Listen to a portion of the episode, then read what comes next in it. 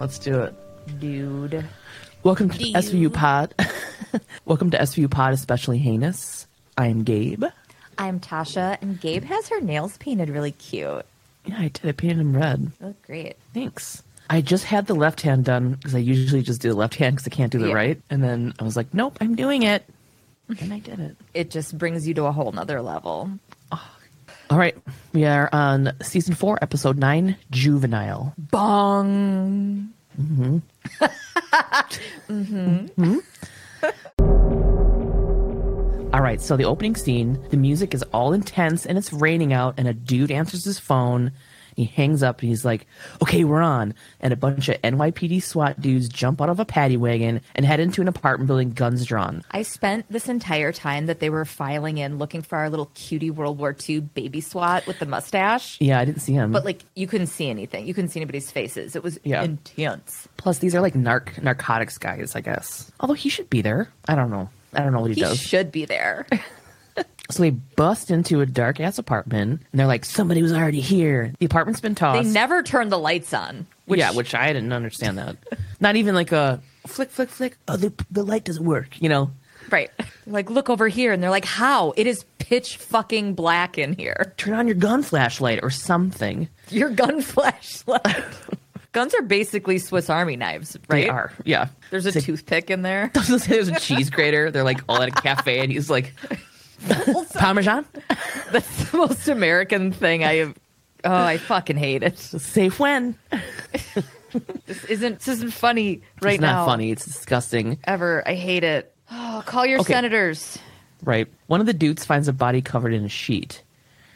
They're like, fuck, we got to call an SVU. And then some other guy's like, we are not handing over this bus to them. And the first dude's like, don't worry, I got a buddy. And we're talking, you know, Toots used to be a narcs. Mm-hmm. So now Toots is in the apartment. He's wearing a hat that he's trying out. Clearly, I don't love it. With like a little feather. It- like, was he on a date? Was he on like a date that the the lady was really glad that somebody had to take him away? is that is his hat the equivalent of Benson showing up in like a slinky dress? I don't know. I don't love this hat, but he mm-hmm. obviously borrowed it from Munch, so at least we know they're not fighting anymore. Don't look at the feather. Don't look at the feather. Don't look at the feather. so this dude used to work with Toots in narcotics. Narcotics got an anonymous tip that someone was dealing in this apartment. So they were watching it for a while, and there were a ton of people coming in and out. So mm-hmm. they were like, "We got to fucking show up here with our guns." What's that called? Rated. Yeah.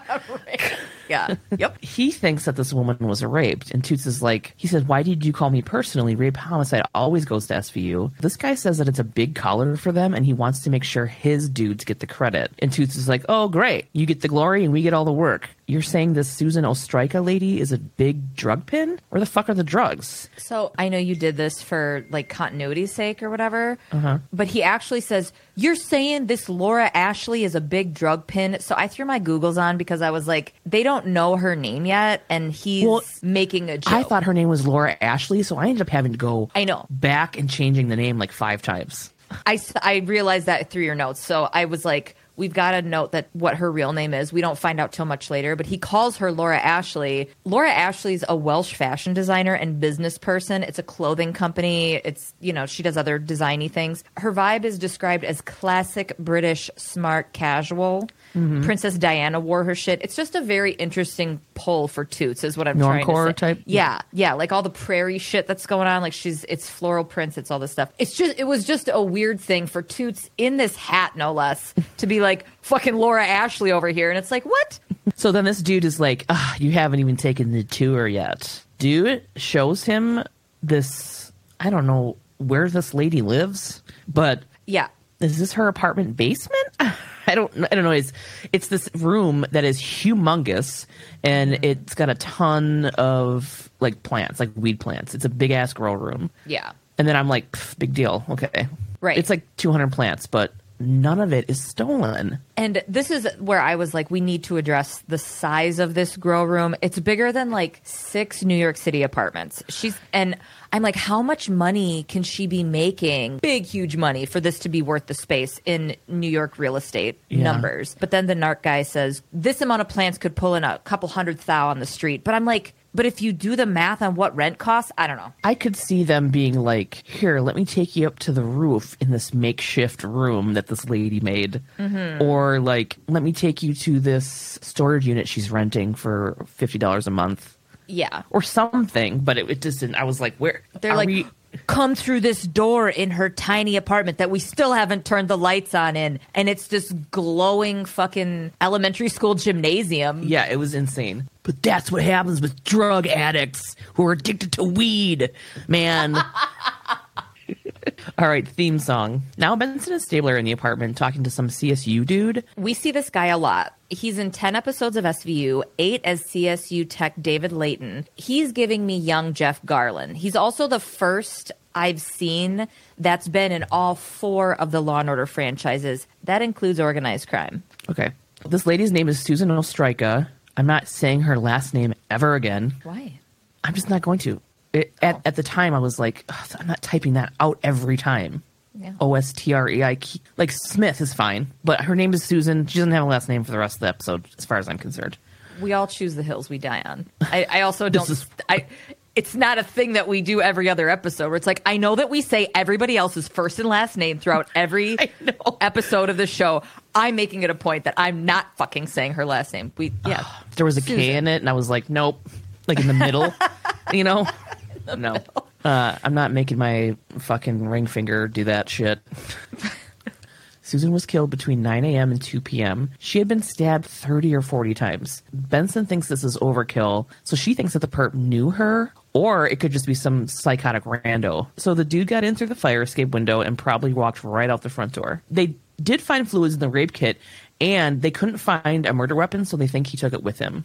It looks like she was stabbed with a three inch single edged, non serrated blade. Mm-hmm. And it happens to be the same knife that's missing from Susan's kitchen thing, little knife block thing. But he did leave behind this giant heavy thing that he used to knock her out in the back of the head. Stabler thinks that she must have surprised him and he hit her with whatever he had on hand, went to the kitchen, grabbed a knife, and then stabbed her a bunch. Which they thought was weird. Yeah. Covered her with a blanket and then barfed. There was like a little bit of puke on the ground. Um, they're going to send in the puke to the. Emmy. Why can't I just say vomit? I can't. It's either barf or puke. They're going to send in the yak to the Emmy. They're going to send in the puke to the Emmy. Puke is such a fucking awesome word, just like pork. I would say it's better. I like the Y sound with the U. Puke. Puke. They're going to send in You the put you put the U in puke. They're going to send in the puke to the ME to compare with the stomach contents of the victim just to double check if it's hers or not. They also trace the anonymous tip to the next door neighbor woman. Now they're at her apartment. She is pissed that they are there because it's like an anonymous tip, which is kind of funny because she's like, um, isn't it anonymous? Like, why are you here? Yeah. you know? And it's that fucking lady from Ozark. Remember her? I never watched Ozark. I, Oh it's like next on my list. A- As soon as they stop putting out new stuff, I'm like, I gotta start watching Ozark. Oh my God, so good. John actually tried to start, and I was like, "What are you doing?" This was like two years ago. I'm like, "Come on, I want to watch that." So he still hasn't watched it either. She plays Darlene Snell, which I don't know yeah. what that means, but I I, I looked she it up. She is this fucking lady that owns like the poppy field with her husband. Oh, she's fucking nuts. Yeah, she's cool. I I liked her in this. I liked Yeah. her uh, to a to a degree. We'll She's got a unique voice. Also, there's like this little tween watching in the background, and so we all know it's this guy. In my mind, I was like, it's this fucking turd because he's like Yeah. side looking, you know. Like yeah. this lady says she feels bad about Susan, but she was a criminal and was asking for it. She says she said that Susan was always hotboxing the apartment building, like it always reeked. Then this woman, without even looking back or breaking eye contact with Benson Stabler, says, "Mark, get in there and brush those teeth now." And this little dude like mm-hmm. scampers off. She's a very relatable character to Mom me. move, I'm sure. right now. Mm-hmm. Besides the Karen ass being pissed about the neighbor always sparking up. She said that, and I was like, ew. She says she reported Susan because of the smell and because people were always coming in and out every day and night banging on the door. This lady didn't see any like money exchanging hands or anything. Mm-hmm. She says that Susan hasn't worked in over a year and has to be selling because she has a ton of money. Pretty invested in this neighbor Right. lady. In the ME office, Coroner Warner tells Munch and Toots that the autopsy is done and she finished the rape kit. She found out that the perp didn't have sperm. Munch fucking literally says pathetic. I'm like, wow. And she's like, dude, I'm not talking about low sperm count. She's talking about azoospermia. Coroner Warner tells him there's a few diseases that can cause that, or he had a vasectomy, and then I'm like, or it's that teen that was in the background whose balls haven't dropped yet, with them little baby nuts, Yeah. them little baby nuts. Jesus. Baby. They still can get DNA from the skin cells, and the lab is working with the barf. That kid is the bone that dog Gabe has her teeth sunk in on. Mm-hmm. They still can get DNA from the skin cells, and the lab is working with the barf. I'm fucking 40 years old. That's making What's his name? Ralph.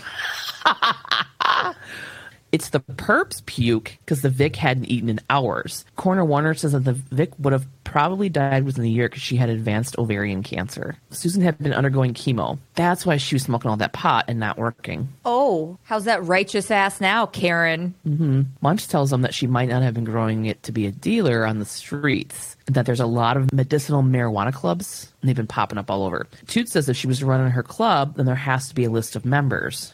In the squad room, everybody's chatting about how many people are going to this Vic's house. In her day planner, it says over 100 people, but she only uses their initials. Munch says it's probably a schedule. Members take turns tending the crops. Cragen's like, How the fuck do you know so much about this shit? And Toots is walking by and goes, 25 years on the job, and he's still a damn hippie.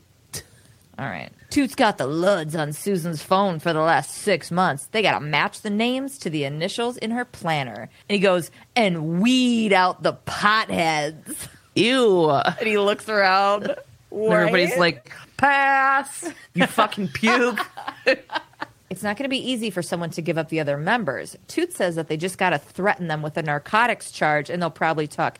Can we, like, note that it's called narcotics I know. and it's weed? It's- I mean, weed isn't a narcotic. Isn't it? It's, it's crazy how I think it's still in Schedule 1 with like heroin. Well, it's got to be different in different states now that there's fucking there's literally weed legalized across the border from our state. It's just so fucking stupid and people in jail for weed and it's just oh my fucking god. I know. So Toots says that they just got to threaten them with a narcotics charge and they'll probably talk. Munch says threatening cancer patients. Now that's why I became a cop. Toots says they're breaking the law. I don't care how sick they are. Boo.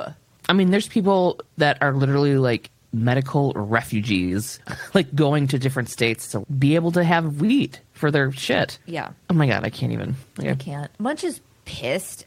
So he and Toots get into this bullshit about why marijuana is illegal in this country. Munch is just trying to educate him. He is not incorrect in this, and it's it's just all about money. Yeah. It all comes down to fucking money and who's being that rope guy, I can't remember his name. rope guy. The rope guy back in the day that like he was or paper or rope or something. It, it had to do with hemp. It had to do with like hemp being cheaper to produce and how it- yeah. versatile it is and how it was threatening this guy's business like forever ago. Yeah. So Munch is pointing out that alcohol and tobacco are also drugs. And he's like, what do you call that? And Toots is like, legal.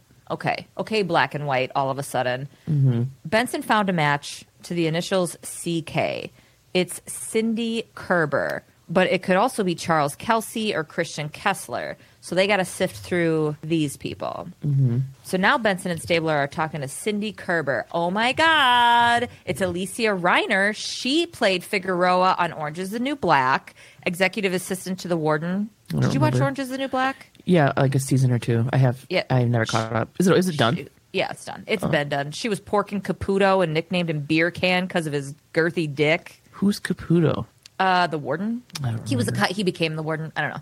Anyway, Pork. he was in a band. What was his band called? Wait. Wait, a band in the on the show? Yeah, Pork and Caputo? porking Caputo. Porking in the Caputos? It was called. it was called Side Boob. no, was it? Yes, it was. That's a great name. Yeah. So she's very familiar to me. Here she's very young. She's a young gal who's working on a photography set outside. They tell her that they know about the club. She says, Well, then I assume you know what we were growing. She tells them they're not hurting anyone and they're definitely not making a profit. She refuses to give any of the names of the people that she knows and doesn't think that anyone in the club did in any way. She's like, We're all fucking sick from chemo, you idiots. And mm-hmm. the weed is the only thing that controls my tremors for my MS. She doesn't know why anybody in the group would try and kill the lady that was helping them. I mean, she's handing out nothing but logic to these fucking detectives. Right. They're not making a profit, how the fuck was Susan paying for that apartment? They never addressed that. But anyways, It never gets addressed. Yeah. Here we are. She did say that there was some trouble with a husband of a woman who was in the group. The woman's name is Becky. Cindy tells them that Becky's husband threatened Susan for getting Becky hooked on drugs. Becky was dying of breast cancer, and her husband didn't want her smoking weed. She was dying of breast cancer, and her mm-hmm. husband didn't want her smoking weed.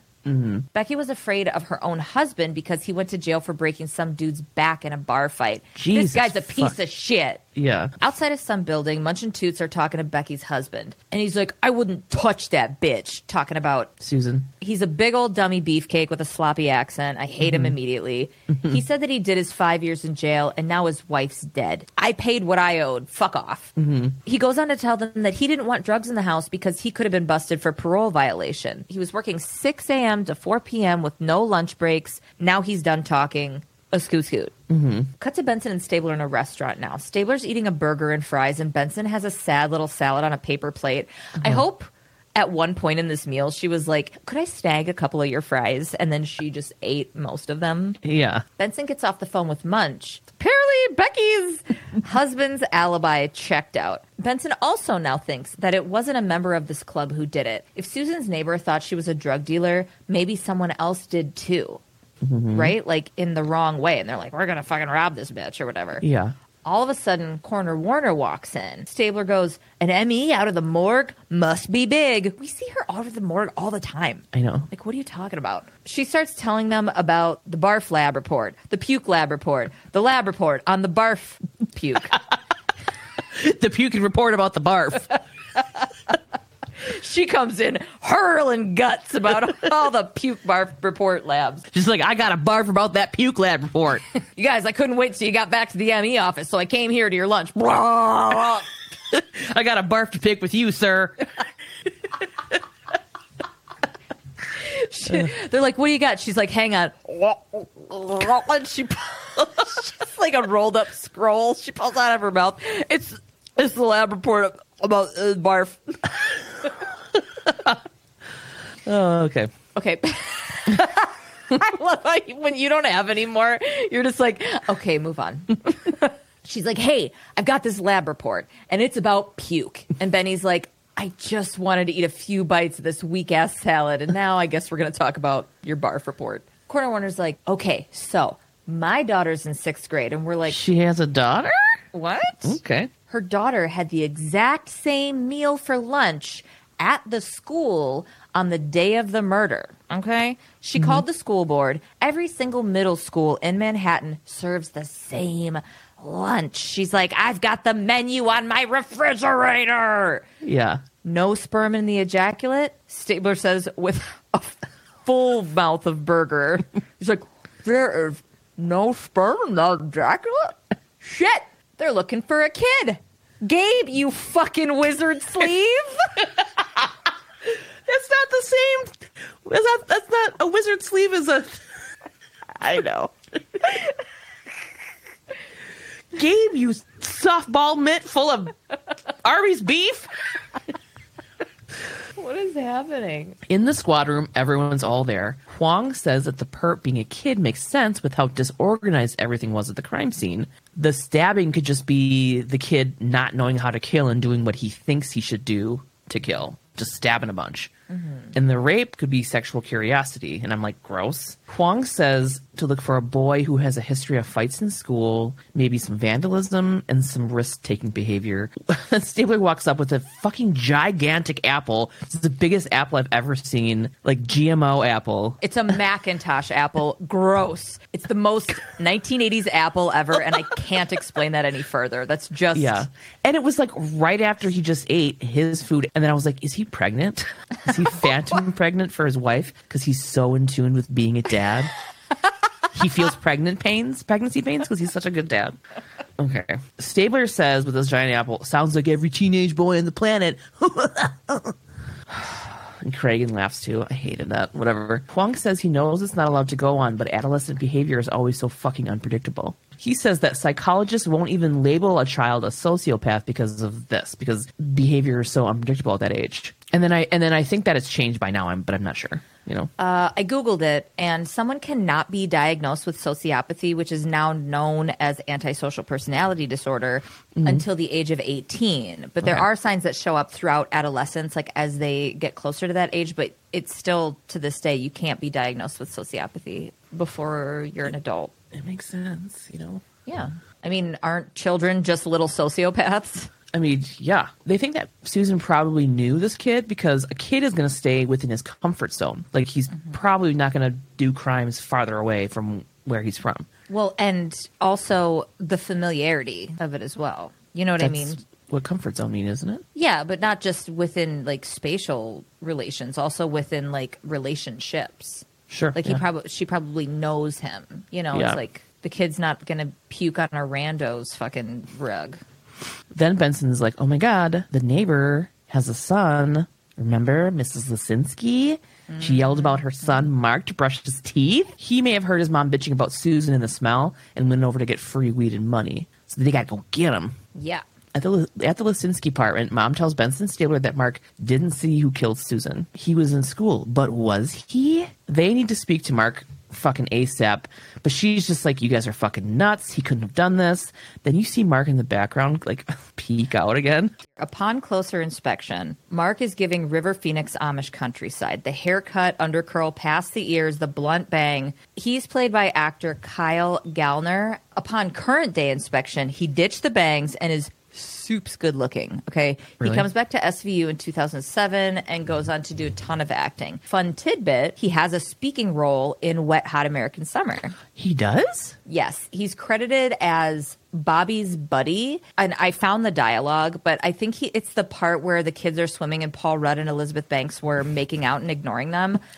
So he goes up to Paul Rudd's character, who's named Andy, and says, "Andy, have you seen my swimming buddy? If I can't find him, I'm telling Beth you let him drown." And remember, Beth is Janeane Garofalo, who's in charge of the mm-hmm. camp. Yeah. And Andy goes, "I was busy." And Bobby's buddy, this kid, goes, "It's your job to make sure kids don't drown." So I was like, mm-hmm. "Good for you, good for you, kid." so I saw that, and I was like, "Oh, even if you did something, I kind of like you." Why was everybody from Law and Order on Wet Hot American Summer? It's so Law and Order. I don't know. It is the nexus of everything. It is. It is. We know why we're here. specifically SVU. I feel like SVU is the nucleus of the atom that is the universe. entertainment as we know it. Um Who am I? That guy I can't think of his name? Astrophysicist? What's his fucking name? Neil deGrasse Tyson? Benson Stabler asked mom if Mark has anything expensive that she didn't give him. Apparently, he was given a gift from a friend. They asked Mark to see it. It's an MP3 player, which is cute. It's an MP3 player that he says he got from a kid that's a total geek. This kid's always giving stuff to people. His name is Jeremy Bryce. Mark told Jeremy that he had a drug dealer living down the hall from him who's probably got a lot of cool stuff. He does not think that Jeremy killed her. He says, quote, he's just not that cool. I was like, wow. On the street, Benson and Stabler are at Jeremy's house, but no one's answering. Stabler's wearing a cute little hat because it's raining, and I love it. They see a bunch of kids across the street waiting for the bus. They find him, and he reminds me of Glenn. I know I talk about Glenn all the time, but I know. Ugh, this actor, he was in all that in the early aughts. Mm. So he's like, and starts to run, but they catch him in like two seconds. They also see blood on his jacket. They're hauling him down to the precinct. They're like, Where are your parents? I'm immediately heart achy for this kid. Also, his name is Jeremy, and I've decided that his influences for this character are directly from Dick Wolf's nephew with a sympathy internship in the SVU writers' room. Mm-hmm. Yeah. Okay, but yeah, this like the court scene and everything. I skipped a bunch of it. Like I didn't. I. I hate stuff where people are mean to like, especially other kids. Like he's a mm. total geek. He gives everybody stuff. Like you guys are fucking pieces of shit. Yeah, In an interrogation room, we got Jeremy and his mom. I scoured her IMDb page because the second I saw her, I was like, I have a very specific recollection of knowing her as a character. And duh, she's Lindsay and Sam Weir's mom in Freaks and Geeks. Oh, okay, yeah. Okay. She's also in a ton of other stuff. She's also in SVU again in like 10 years, but she's Lindsay and Sam's mom. Okay. And I, when I found it, I was like, yeah, because I had to sift through a bunch. She has a lot of credits. Yeah. She says that this is all a mistake and Jeremy was in school all day. But Benson Stabler looked into it and he was actually absent after lunch. And she's like, You're skipping school? And he was like, No. So the MP3 player he gave to Mark was actually a present from his mom. He says he didn't know Susan and didn't do anything. Okay, but his fingerprints matched the ones found in Susan's apartment. He just keeps denying. They just keep saying like, "You did this, you did that." He's like, "No, no, I didn't. No, I didn't. You don't. You don't have my fingerprint." Just Yeah. on the other side of the glass in Cragen's chicken coop. he says, "We'll peck at him some more after he calms down." I like so uh. Gabe, that's in Gabe's notes, and then after, just to make sure she remembered it was funny, in parentheses it says "Ha!" with an exclamation point. that made me laugh more than your stupid chicken joke. we'll peck at him some more. Oh, okay. Cabot's in there and she says that they probably won't even need a confession after the labs come back because they know his ass was in that apartment. Jeremy is 14 and can be tried as an adult. Toots comes in and the blood on Jeremy's coat matches Susan. And I'm like, what the fuck is going on? The other blood at Susan's is type B and Jeremy is type O. So he had a little kid partner. Probably. Toots looked more into Mark, and he wasn't absent that day and went to basketball practice after. So it's not him. Cragen wants to hold off on charging Jeremy as an adult until they get the whole story. If they can prove he had an accomplice, it could help Jeremy to be moved to family court. In the principal's office, Munch and Toots are talking to Principal Corrales, and he is surprised that they are even asking about Jeremy. This actor is also in a bunch of episodes of SVU. Also, he plays a dude named Snooky in not one but two very separate things in the 90s. What? I don't know. He was named don't know. Snooky in two different movies that weren't related at all? Yes. Did he play like the same character? I I I'm guessing so. no, they were very no. Different roles, different yeah. Okay. This principal really only has time for the bad kids, which sucks. And he doesn't know, even know Jeremy. He says that Jeremy is really good at math and art. His fifth grade teacher made him repeat the grade, and he has dyslexia. This guy also says, quote, a little behind maturity wise. He has some trouble fitting in, but doesn't really have any disciplinary problems. They can't get any of Jeremy's friends' names because Jeremy doesn't really have any friends. Jeremy. Jeremy, they want a list of all the boys who missed school the day that Susan was murdered and want permission to search their lockers. Which the guy's like, yeah. So they're searching lockers now, and in one locker they find Susan's wallet and the murder weapon. It belongs to Zachary Connor. The bell rings, and you see Zachary standing by them, and he's like, "What's going on?" This scene, so Toots is at, hold on, I took a video. I have to send it to you. Toots is like finding shit in the locker and his eyes keep getting super big. And he's like, mm, Susan O'Striker. Hmm. and then wait, he just pulled a bloody knife out of this kid's locker. And the principal just goes, Oh, this is a surprise. when he gets the knife out, and he's like, His eyeballs, yeah. Zachary is back in 2006 again and acts a bunch after that, but nothing like Wet Hot or Fish Police, so I don't care. in the squad room, Benson, Stabler, and Daddy Craigs walk in. Stabler cannot believe that a 12 year old boy is involved because he's a dad and he knows kids. They have Zach and they're waiting for his parents to come in. Toots answers the phone and says, Oh, it's CSU. And they lifted three sets of prints off the murder weapon, which mm-hmm. he was shocked to find in the locker. One that's unknown, one's from Susan, and one's from Jeremy. Mm-hmm. Zach's parents come in and they're soups confused because nobody's told them anything. Mm-hmm. Dad is an SVU three timer, and mom goes on to be in some pretty seemingly intense shit. Mm-hmm. Like scary movies. One's called Knucklejack and one's called Hellbender. Do you know any? I think I've seen Hellbender. I like I thought you were going to be some pretty intense shit like Fish Police 2, Electric. or Electric Eel Galoo. Dumb. Ass. Cragen says that they think Zach has some information about a crime. Cragen's like, go on, Ted, go settle him in. And we're like, who the fuck is Ted? We don't care. yeah. Apparently, Zach's never been in trouble. He's got straight A's. He's a good kid. Cragen's like, just go ahead and chill, finesse the parents, and see if they turn on each other. He tells Toots to talk to Zach and the parents, and Benson and Stabler are going to try talking to Jeremy again. Cragen wants them to take video and set up monitors in both rooms, and he's going to have Cabot and Huang observe the interviews. So now Munch and Toots are talking to Zach and his parents in an interrogation room. Toots tells mom and dad that Zach's lying about being in school all day on the day that Susan was murdered and raped. He had missed all of his classes after lunch. And Zach has a confidence of a um, cocky prep school college guy. You know, like the guy Only who buys the mountain in that 80s movie. Yeah, Yeah. he's very calm. When they talk He's- about sociopath, it's this fucking kid. He seems like a little fucking manipulator for sure. Oh, he's a fuck. I hate him immediately. Mm-hmm. He says he doesn't hang out with Jeremy at all and doesn't like him. Fuck you.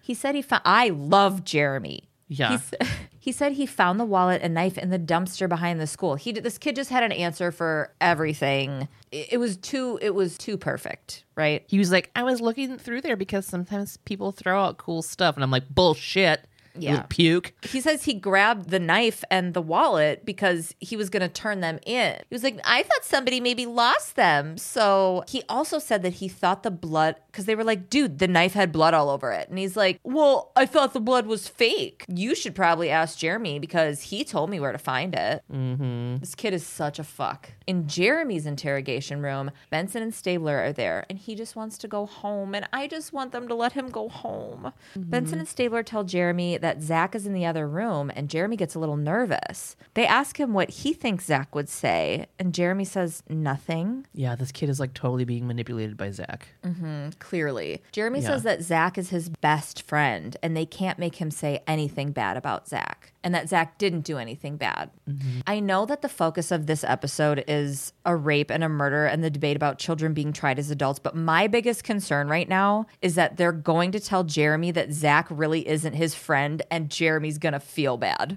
I Yeah. only care about Jeremy's feelings. Right. So on the other side of the glass in Cragen's custom fish bowl. oh my god, imagine it Cragen in a fish bowl and another Cragen in another fish bowl and they have to be blocked or they'll fight. Because they're betas. Because they're beta fish. They're cute little Cragen beta fish. he tells Cabot that Jeremy's going to be feeling weird when he finds out Zach's about to flip on him. Huang thinks that it's totally possible for Zach to have raped Susan because she was so sick and he just needed enough testosterone to get an erection. He also feels like Zach is lying about some things and keeps changing his story that he was even involved in it. Munch comes in and hands a big old pile of fish food for Craig. Stop. Munch comes in and he, Munch goes into Zach's interrogation room with all the shit from his locker. Munch tells him that all the stuff in his locker has fingerprints on it, and he should think really hard about if he was or wasn't in the apartment where a woman was killed recently. This whole time, Dad's mm-hmm. like, "Oh, what the hell? What in the crying out loud for god dang sakes are you trying to say?" Like over their conversation, when IRL, these parents would have screamed lawyer by now. Yeah, for real. Zach pauses and he's like, okay, I was in Susan's apartment and Jeremy killed her. Oh, God, I hate him. In Jeremy's interrogation room, Cragen comes in and turns on the TV and tells Jeremy to watch. This video is Zach saying that Jeremy was the one who wanted to break into Susan's house to get cool stuff, and then she came home and he killed her, and Jeremy made Zach do bad things. Jeremy says that Zach is lying, and Stabler's like, okay, then fucking tell us the truth. They're actually really good with Jeremy, and it's mm-hmm. clear that they believe him, which I Yeah. They have to I trap really this appreciate. We barf. all know, like, just just be just be gentle, just be gentle with Jeremy. Mm-hmm. Fuck Zach. Jeremy said that it was Zach's idea to break into Susan's apartment because Zach thought it would be cool. But then Zach hit Susan over the head with a telephone when she came in. Jeremy really didn't want anyone to get hurt. He's getting upset. He says that Susan fell down after Zach hit her, and Zach told Jeremy to get a knife from the kitchen. He didn't want to, but Zach was screaming at him. Jeremy says he didn't know what Zach was going to do with it. When he got the knife and came back into the room, Zach was on top of her. Zach took the knife and stabbed her a bunch. Jeremy says there was blood everywhere and then he barfed. And he apologizes and he's crying and it's super sad. And I'm like, oh, Jeremy, it's not you. Jeremy said he covered her up with a blanket because he didn't want to leave someone like that and he just wants to go home. Of course, he covered her up. In the squad room, Cragen tells the gang that CSU is finished searching Zach's house. There's no blood. Cragen has two different kids with two different stories. Either one of them could have been the one who murdered Susan. And that puts Cabot in a predicament. So Zachary is 12 and cannot be tried as an adult and will go to family court either way. And their thoughts on juvenile rape and murder is rehabilitation, not punishment. So he'll get like 18 months in a limited security facility, which is fucking whatever. I want this kid to get the electric chair. I want this 12 year old boy to die. Jeremy is older and can be tried as an adult. I mean, he could be fucking tossed in Attica. Stabler thinks that Jeremy is telling the truth. Huang agrees. Jeremy is super easy to manipulate and is desperate to fit in. And Zach is super calculating and has a lot of power over Jeremy. I'm holding my breath this entire time. I know. Huang thinks Zach murdered and raped Susan, so Cabot has to decide if she wants to go after Jeremy because they can't get Zachary. She recommends they remove Jeremy to family court because she's an awesome badass bitch and isn't going to throw some kid under the bus because of some other shit fuck kid. Hmm. God, I hate children. In Cabot's office, fucking Liz Donnelly walks in. Why do you never say BAMF when I write it? Cause I don't, I don't know. Cause it's your, it's your word that you wrote, and it's not. I don't know.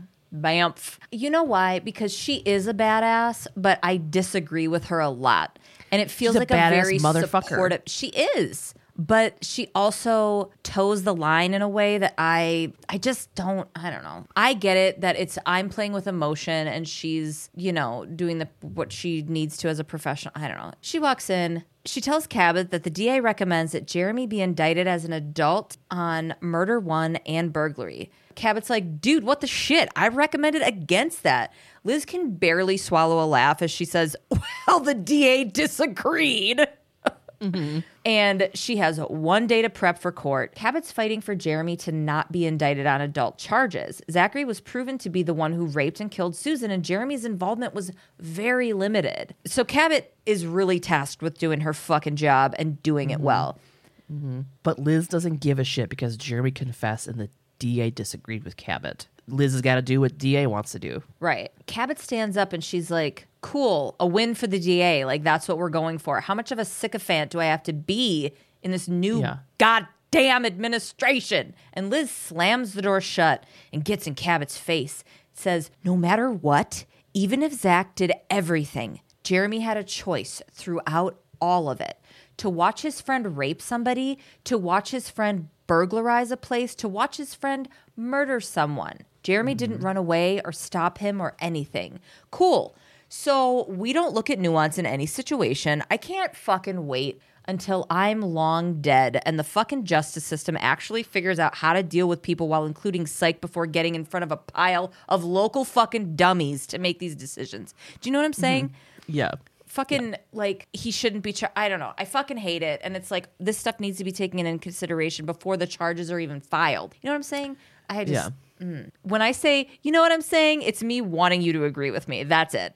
Mm-hmm. so, in reference to Jeremy, Cabot wants him to be removed to family court to be rehabilitated. That's not going to happen if he goes to prison. Liz is about to leave and she looks back at Cabot and says, You're adamantly opposed to trying this case. And Cabot goes, Yeah. I think it's wrong. And Liz goes, Okay, then I'll do it. Your second chair, Oh my god. you bitch. Right in her fucking barf. On the courthouse steps, a woman we recognize. She plays a public defender in three episodes of SVU. She's super duper recognizable. She's an mm-hmm. actress with 122 credits. Illeana Douglas. We all know mm-hmm. Illeana Douglas. I know her especially from Goodfellas and Cape Fear. Oh shit, yeah.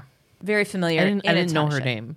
Yeah, yeah. She's one of those like character actors that's in like everything and you recognize Yes. her but you don't know who she is. Yes. She's got a broken leg and a cane and says, Oh, wow. Liz Donnelly must have gotten fired because she's doing cases again. Like, she's sassy. I love her. Liz is like, What's going on with your attitude? I'm surprised you don't have two broken legs. I like the sass. I just like the back and forth. Yeah. Liz is just giving her shit for being a public defender. Yeah. Because Yeah. she's a She's like, bitch. oh, probably one of your repeat offenders broke your leg. And you're like, fuck you, dude.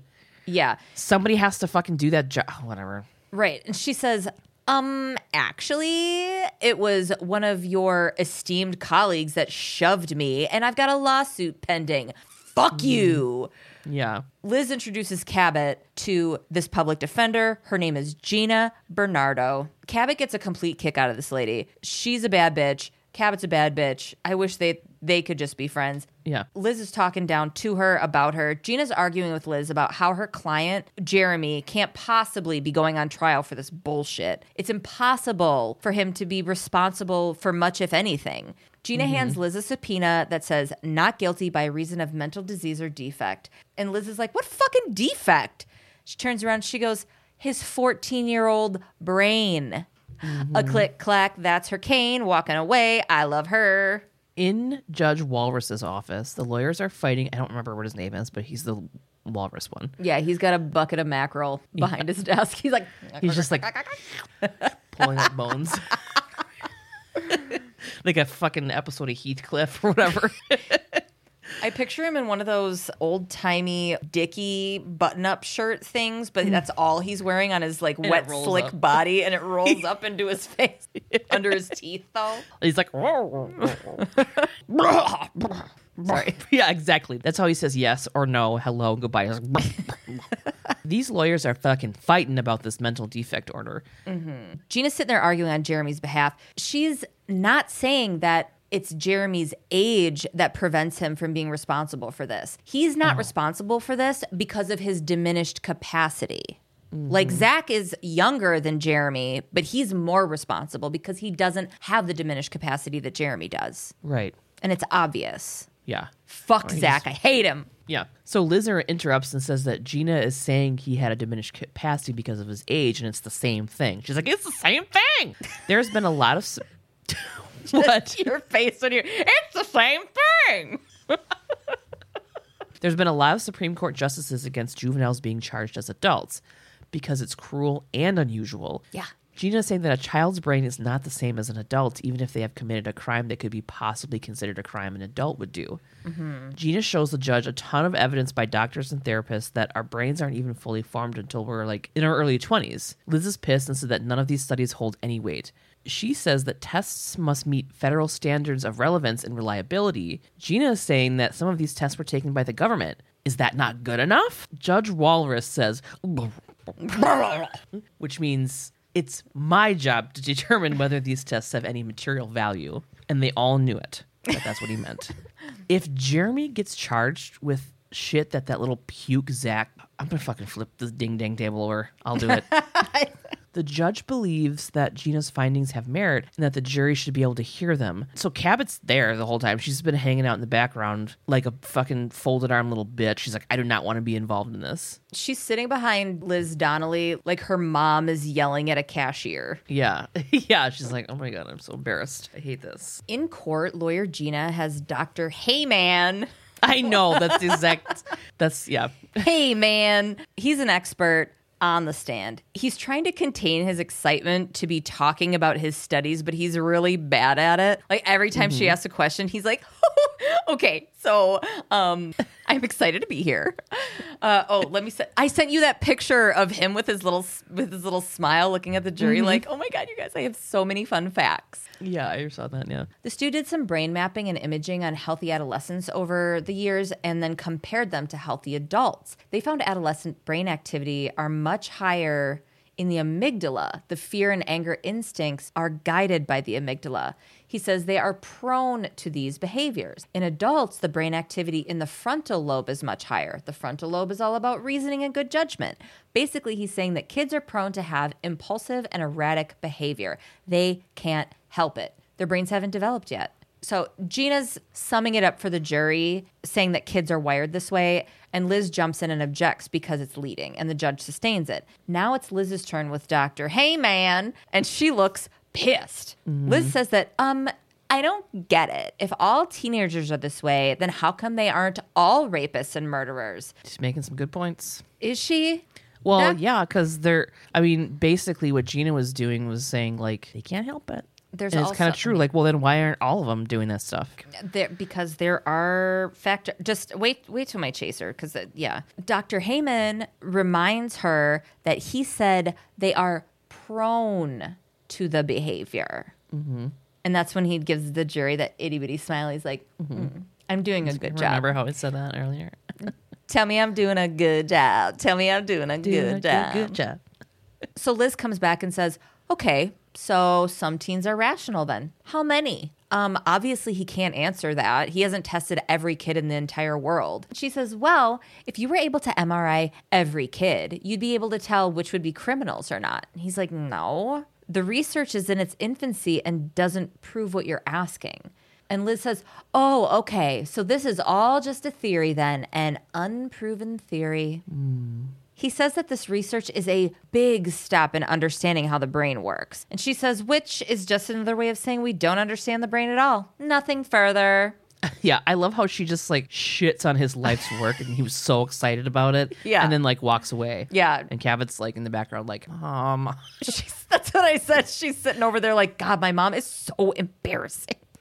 yeah. Okay, now Jeremy's on the stand. Oh, little baby Jeremy. Gina asked him if he knows the difference between right and wrong. He says that he understands and knows it was wrong to break into Susan's apartment, but Zach said he wanted money. Jeremy said Zach is his best friend, so he does what he wants. He says he didn't know that Zach was planning to kill Susan. Jeremy also says that he wouldn't have gone with Zach if he knew what Zach was planning. And then Gina asks him, What's more wrong, watching somebody do something terrible or telling on your only friend? And he says he doesn't know. Gina says, Then maybe you don't know right from wrong as much as you think. She's done. And then I'm like, Oh my God, Liz is going to obliterate this fucking kid. Yeah.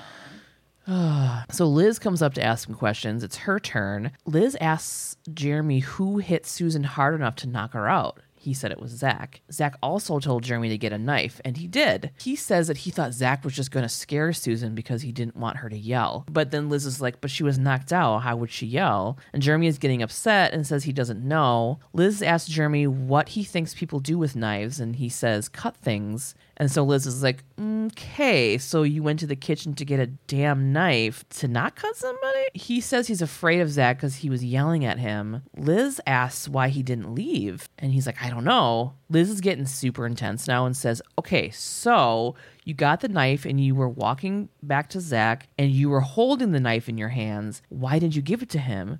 Were you afraid or did you want to be cool for your friend? And then at this point, Jeremy's sobbing and says he doesn't know. And Liz says, You knew what he was going to do and you helped him do it. Jeremy starts screaming and he's like, I'm sorry over and over again. And his mom is crying. Oh, it's fucking. This is the I skipped a bunch of this scene because I'm like, I get it. Yeah. I'm sure you said everything right. Mm-hmm. I don't want to watch it. On the courthouse steps, Liz is sitting, which is kind of weird to see her sitting down. I don't know why. It was just weird to see her sitting like not in a throne or like a chair or something, you know? Or like standing, leaning over a desk with her finger pressed onto it. yeah. She's just sitting there and thinking, and she sees Cabot. She's like, Get over here. And then Cabot's like, Well, I guess you got what you wanted. And Liz says, Destroying a child on the stand is not quite the highlight of my career. And I'm like, Bullshit, you loved every fucking second of it. Cabot tells Liz that she was just doing her job. And then Liz laughs and she's like, Careful, Alex. You're beginning to sound like me, disillusioned before your time. Listen, I need you to subpoena a rebuttal witness. She wants Zachary Connor. Zach's been adjudicated to family court. Any testimony he gives won't be tainted by his co conspirator status. Cabot doesn't want Liz to put him on the stand. All he's going to do is just say Jeremy did everything and Cabot knows that's a lie. And then Liz says, I'm not putting him on the stand. You are. The jury already thinks I make little kids cry. Cabot says, No, I won't suborn perjury. Liz says, Well, I guess you better make sure he tells the truth. So Liz is being a little shifty bitch. She wants Cabot to nail fucking Zach to the wall. Mm-hmm. For Jeremy, she loves making kids cry. Yeah. In court, Cabot has Zach on the stand. This little fucking puke. This little puke in a sweater, vest, and a suit. He looks so cute, little fucker. Little fucker, just a fucking Ziploc bag full of puke poured into this little boy suit. Zach says that Jeremy killed Susan. Okay. Cabot says it must have been very scary for him to see Jeremy kill Susan. And he's like, Yes, I was scared. Is he the kid that plays the doctor with autism? And then he was also in that show that was based on that movie Psycho? No. Okay. The the show about the doctor with autism, that's called The Good Doctor. That mm-hmm. actor's name is Freddie Highmore. This kid is played by Connor Paolo. Oh, okay.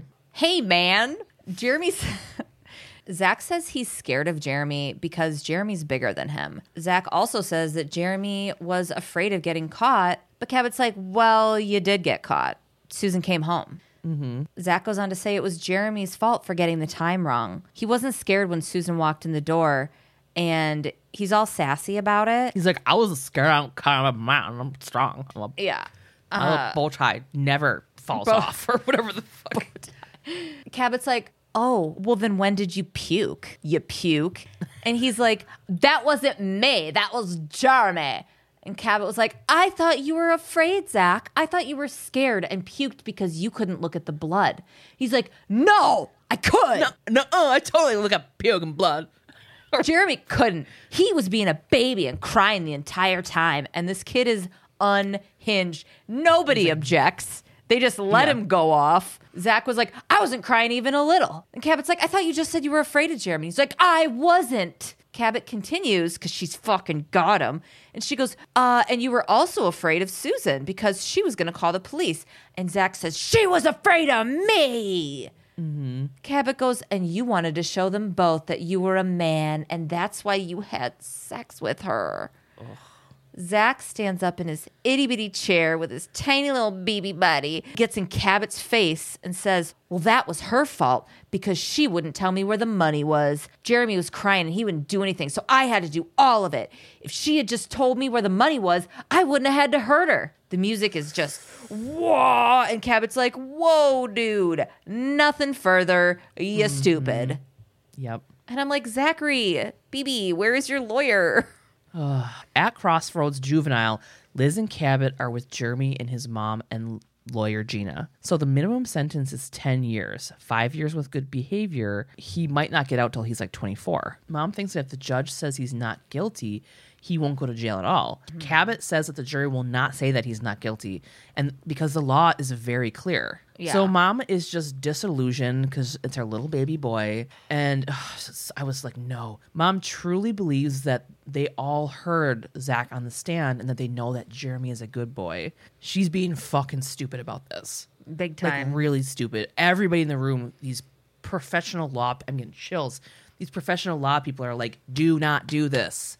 Mm-hmm. Jeremy already admitted being in the apartment to steal and s- someone was murdered. He can still be found guilty of felony murder. Mom's like, nope, I'm not sending my son to jail. Even her lawyer's like, dude, bro, you gotta think about this. Like, take a minute. She's like, nope, no way. He didn't hurt anyone. Cabot tells her that if Jeremy is convicted, he could be facing life in prison. Then Cabot tells Gina to convince Jeremy's mom that jury nullification is super rare. And then Gina's like, yes, it is. Mom, we got to make a deal. But she mm-hmm. really thinks that they won't say Jeremy is guilty of anything. This sucks. We know what's going to happen. In court, Judge Walrus asks the jury to tell their verdicts. The guy stands up on the first count of murder in the second degree. They find Jeremy guilty. Mom is like, no, because she's a fucking dumb idiot. Yeah. And then on the second count of burglary in the first degree, they find Jeremy guilty. And then Gina's like, she has the judge poll the jury, and that's the end. Yeah, as they pull the jury, like all the jurors hate it too. They're like, fucking juror number whatever, guilty. But it's because of the clear cut law that she was the law. that mom was warned about. Right. Whatever. Jeremy's an She did actor. this. He's in all that. He's Yeah. all that. Toyota. So, there isn't a particular crime that this episode is based on, but the overwhelming theme of this episode is juveniles being tried as adults and the debate around it, right? Yeah. The first story that came to mind for me was the Slender Man attempted murder, but remember, it was in Wisconsin. Yep. But there's a whole ass episode based on Slender Man in season 16, so you're just gonna have to wait for that. Really? Uh huh. Yeah. Holy shit. It was nationwide news. It was fucking bananas. Instead, I'm going to tell you about Curtis and Catherine Jones, the two youngest convicted killers to be tried as adults. Whoa. In the early 80s, Stacy Parks and Curtis Jones met in Palo Alto, California, and started dating. Mm-hmm. The physical abuse started about a month after the two began their relationship. 17 year old Stacy was pregnant within six months and gave birth to baby Catherine prematurely as a result of a tear in her uterus caused by physical violence, thanks to Curtis. Curtis was like 24, I believe. Oh my god. Okay. Not even a year later, Stacy gave birth to Curtis Jr. From now on, I'm calling him Curtis, and his father is Curtis Sr. Okay. The cycle of abuse continued throughout the relationship. They eventually moved to Broward County, Florida. The two were married in 1989. That was the same year that Stacy finally left for good. Unfortunately, mm-hmm. that's not a strong enough word. Enragingly, Stacy's mom accepted her daughter into her home but said she could not bring the children because they were biracial. Curtis Sr. was black, Stacy was white, and her mom was fucking racist. Stacy also was afraid of Curtis Sr.'s retaliation if she took the kids. In 1993, she did attempt to take the kids back to Kansas, but Curtis had her charged with interference of custody and the children were returned. The charges against hmm. her were eventually dropped. The kids did spend summers with her back home in Kansas, but their permanent residence was with their dad. They lived in the house with Curtis Sr. Eventually, he began dating Sonia Nicole Spates, and she moved in as well. There were also other adult family members at times. And there was a short time that Sonia's two young daughters lived with them as well. On January 6, 1999, after at least a week of planning, 12 year old Curtis and 13 year old Catherine shot and killed Sonia with the gun their father kept in the house. She was sitting at the kitchen table doing a jigsaw puzzle. She was shot once in the leg and three times in the chest. There were nine rounds fired in total. After the shooting, Catherine and Curtis dragged their father's girlfriend to the shower as they began an attempt at cleanup. Well, they panicked and they ran a few doors down to Catherine's friend Amanda's house to get help. Catherine called friends looking for a place to stay, telling each of them that she had just killed Spates and it was an accident. The kids eventually took Amanda back to their house and asked her to help them clean up the scene. She completely refused and took them to another neighbor's. This neighbor was an adult, Frida LaBeouf. So the kids' story was that the shooting was an accident because they were messing around with their dad's gun and Spates startled them. LaBeouf called the police, but the children had already taken off to spend the night in the woods. By six or seven the next morning, the police had found them. They were apprehended. Assistant State Attorney Michael Hunt, unfortunately his real name, Oh, jeez. I know, dude. Per, this Mike, is Mike Hunt. yes, Mike Hunt. Uh, he was tasked with presenting the case to the grand jury. He said, "quote." We got the indictment because of the sophistication and severity of the offense, as well as the inadequacy of the juvenile system to deal with a case of this magnitude. The jury mm-hmm. would be tasked with deciding if these two kids would be tried as juveniles, the maximum sentence being 36 months, or as adults, which held a maximum sentence of life in prison. When examined by forensic psychologist Harry Krop, he described 12 year old Curtis as, quote, emotionally immature and unable to realize what is happening. The mm-hmm. big question here is why? Initially, it was reported that the two were desperate for their parents to get back together and they saw Spates as a roadblock. The two had been in and out of trouble. They would run away. They would both get in trouble at school. Curtis had been on Ritalin for two years for hyperactivity. 1999, the year of over medicating kids with ADHD, everybody was pumped full of Ritalin and Adderall and shit. Mm-hmm. In October of 99, a few months before the shooting, the kids had been moved to alternative schools for disruptive students. But, like, was it that? Mm-hmm. Two bad eggs with a childish fantasy and filled with jealousy of the attention Spate received that they wanted for their mother? Clean cut, simple, easy, digestible for a jury. Let's not forget that these kids are biracial, which just means black here. We're not going to sit here and pretend like that didn't factor in, considering the picture in the history. picture that yes the picture that's that gets painted so this is the story this is how it's getting reported the narrative i read this in old newspaper articles and shit it was enraging because in reality these kids were in an extremely violent home. Mm-hmm. Also, a family member who had been convicted in 1993 of sexual assault of a child, his girlfriend's daughter, was living with them. Young Curtis oh, shared a bedroom with this guy. Jesus. In the mid 90s, DCF looked into claims that the kids were being molested by him, and nothing came of it. Another investigation after a report came in in 1986 when Curtis was nine and had a bruised and swollen eye led to nothing. Then finally, a third investigation in the summer of 1999, just a few months prior to the shooting. Reports say investigators found signs that the kids were being sexually abused by the same motherfucker with a record living in their house and did nothing. The kids oh were failed by every adult that was supposed to keep them safe. It mm-hmm. came out too late after they were sentenced that these kids had decided to take their safety into their own hands. Together, they mm-hmm. planned to shoot and kill their father, Spates, and their sexually abusive family member. They saw it as their only way to safety, and in a way, even though it cost them years of their life, it was. Mm-hmm. Catherine later said that, quote, at one point, I was just happy to be away. I know that sounds like really messed up, but there was a point where I was just away from all that and I was by myself and I was safe. Think about the better alternative being locked up. Yeah. So the kids pled guilty. There was no trial, there was no anything. They pled guilty. Both were sentenced to 18 years of incarceration with a lifetime of probation to follow. Curtis is the youngest person in the U.S. to ever be charged and prosecuted as an adult for first degree murder. Again, he was mm-hmm. 12.